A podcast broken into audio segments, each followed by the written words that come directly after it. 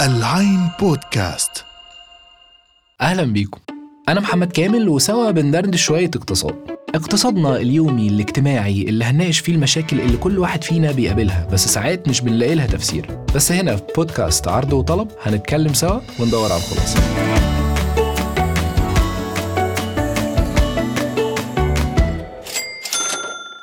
يعني إيه تبقى غني؟ داخل سخن أنا عارف المرة دي بس الموضوع ده شاغلني شوية من فترة. أصل احسبها كده. لو جينا نفكر هتلاقي إننا دايما شاغلين نفسنا بإزاي نكون أغنياء ومعانا فلوس ومحدش بيفكر أساسا في هو إيه معنى إن أبقى غني. هل الموضوع مرتبط بقدر المال؟ يعني لو معايا مليون بقيت غني؟ طب ما هو ممكن يتصرفوا بنفس السرعة اللي جمعتهم بيها. إيه اللي هيحصل بعد كده؟ ولا حاجة. المحصلة صفر. طب هل الموضوع مرتبط بال lifestyle والمظاهر؟ يعني لو معايا عربية شيك وساكن في فيلا في مكان هايل أبقى غني؟ هقول لك هيبقى شكلك غني بس لو ما عندكش الدخول الثابت المرتفع جدا وبتزيد بنسب عالية مع الزمن عشان تقدر تحافظ على ال lifestyle ده يبقى أنت مش غني. أنت بس بتعد أيام على ما ترجع تاني زينا. أمال الغنى معناه إيه يا عم كامل؟ مفهوم الثروة بيتحدد إزاي؟ هقول لك بيتحدد بالعقلية عقليتك أنت في التعامل مع الأشياء والممتلكات. إحنا في رحلة حياتنا بنتوه وسط طرق وأساليب تجميع المادة أو الفلوس وبننسى هو الغرض منها إيه. يعني أنا ممكن أفضل أحكي لك عن أحسن طرق التوفير والاستثمار وإزاي تعمل ميزانية مظبوطة وهكذا. بس لو أنت ما عندكش العقلية المناسبة في التعامل مع الثروة مش هتبقى غني. هتبقى بس بتتأقلم. كون إنك تبقى غني من عدمه ده قرار من جواك وطريقة تفكير في حد ذاتها. الأساليب موجودة في الكتب وفي كل حتة. إنما اللي هيحرك الخيوط دي هي عقليتك أنت. وهنا بيحضرني كلمة للفيلسوف الأمريكي هنري ديفيد ثورو. قالها من حوالي 200 سنة كده. الراجل ده قال إيه؟ الرجل غني بما يتناسب مع عدد الأشياء التي يمكنه الاستغناء عنها. فتعالى النهاردة نشوف عم هنري ده كان يقصد إيه بالكلام ده ونشوف هو إيه سر الثروة والغنى الحقيقي وإزاي نأقلم عقليتنا على إنها تبص على الصورة الكاملة الكبيرة مش مجرد بندور على طرق نعدي بيها لآخر الشهر. معاكم محمد كامل ودي حلقة جديدة من عرض وطلب من العين بودكاست.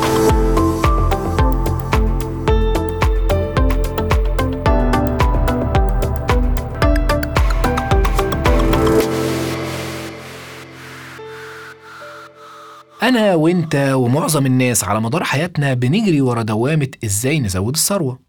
في المرحلة الأولى بيبقى الهدف هو الموارد النقدية الكاش. وأنا على فكرة مش شايف أي مشكلة في ده. الفلوس أو الأموال هي جزء لا يتجزأ من الحياة اللي طلعنا وشفناها. فعشان كده معظمنا بيشمر إيديه ورجليه في وظائف أو أشغال عشان الفلوس. حتى لو بتسبب له توتر وضغط وتعب وبيحس إنه متكتف. الاحتياج للفلوس هو اللي بيخلينا نظبط منبهات ونسوق لأماكن بعيدة أو حتى مدن تانية كل يوم الصبح. وساعات بنتخلى عن بعض أحلامنا وما بنقدرش نقضي أوقات كتير مع أولادنا. وكل ده عشان أكل العيش. عشان كده دايما بيبقى عقلك مشغول بالفلوس وهي المحرك الأساسي الحياة. وعلى الرغم من إن دي مشكلة إنسانية عويصة بس ليها حل. وعلى فكرة هو ده اللي بنعمله في عرض وطلب كل أسبوع. مع كل حلقة بنقدم لك نصيحة أو طريقة أو خطة لتحسين حياتك المالية وده بيبقى جزء من الحل اللي يحسن من وضعك المالي اللي يخليك تعيش بشكل أفضل. لكن ماذا بعد؟ هو ده السؤال. هتفضل برضه بتسعى للثروة. بس المرة دي بيتنقل الوضع لمستوى أعلى من ثروة الحياة زي الحرية وتحقيق الذات واكتساب الخبرات الجديدة. بمعنى هتلاقي نفسك بتسعى للحرية الحقيقية. إنك لما يجي في بالك سفرية بتروح عايز تجيب حاجة بتجيبها عايز تعيش تجارب مختلفة بتعيشها عايز تتعلم حاجة بتتعلمها. بتبني نفسك من أول وجديد. وكل دي بتبقى رفاهيات عزيزة جدا بالنسبة للناس اللي بتكافح من أجل البقاء ومرتب آخر الشهر بس. تقدر تلخص النمط الجديد ده في جملة الثراء عقلي أكثر منه تكتيكي.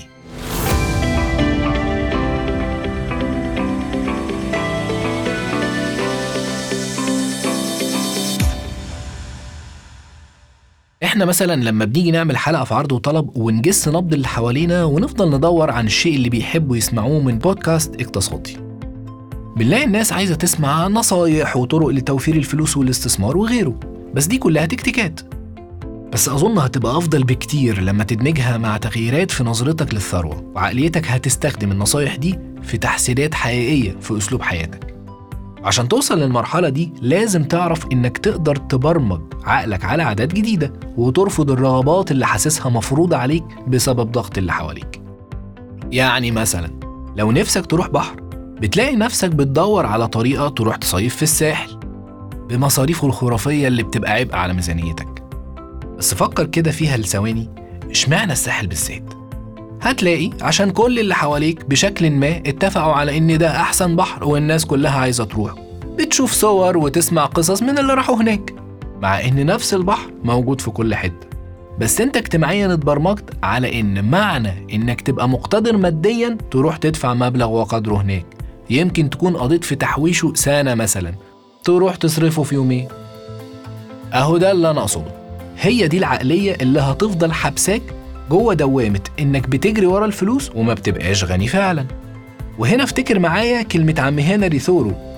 الراجل غني بما يتناسب مع عدد الأشياء التي يمكنه الاستغناء عنها. أنت مثلا لو ليك جار جايب عربية حلوة. شكلها واو. ومنظرها تحت العمارة يهبل وفي نفس الوقت جالك مبلغ حلو يمكن أضعاف سعر العربية. فلو اشتريت زيها مش هتحس إنك نقصت حاجة أساسا. هتعمل إيه؟ أنا أعتقد إن 99% هيشتروا العربية فورا وهم عارفين ومتأكدين إنهم مش محتاجين ليها خالص. بس هي رغبة في التملك وإنك تكون شبه بقية الناس اللي معاهم فلوس. والرغبة دي هي سر تعاستك وسر إنك معاك فلوس بس مش غني. وهو ده مربط الفرس. التحرر من الرغبة هو اللي بيجعلك في الواقع أكتر غنى لأنه بيسمح لك بالتركيز على حاجات تانية غير الأشياء.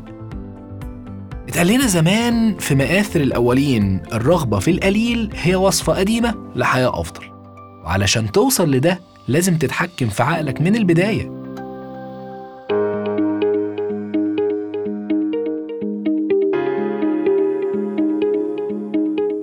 خلينا نثبت حاجة كده بينا وبين بعض. إيه الهدف الأساسي من أي عملية شراء بتقوم بيها؟ إنك بتلبي احتياج ناقص عندك. بس كده ده الأساس وده المفروض دايما يحصل. لازم تبقى رغباتك قاصرة على الحاجات اللي هتفيدك وبس وتبعد عن الرغبة الملحة للاستهلاك والشراء لأسباب تانية غير استفادتك الواضحة من السلعة. بمعنى إنك مش ضروري لما تليفونك ينزل له إصدار جديد تجري تجيبه.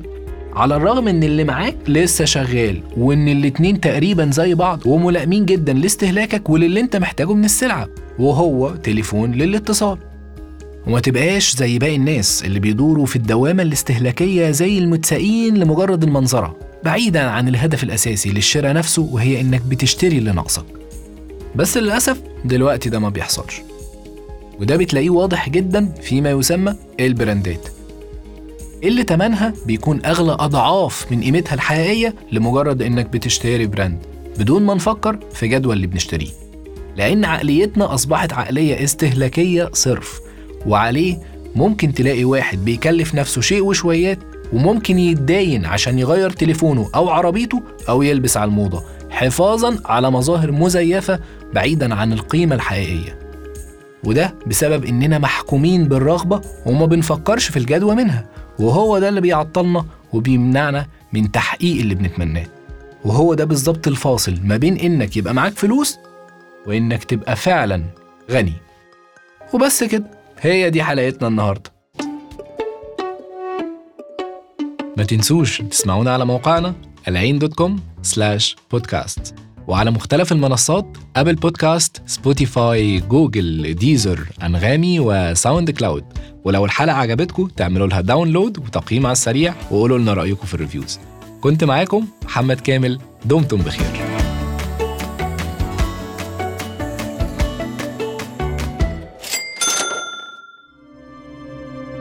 العين بودكاست تسمع لترى العالم.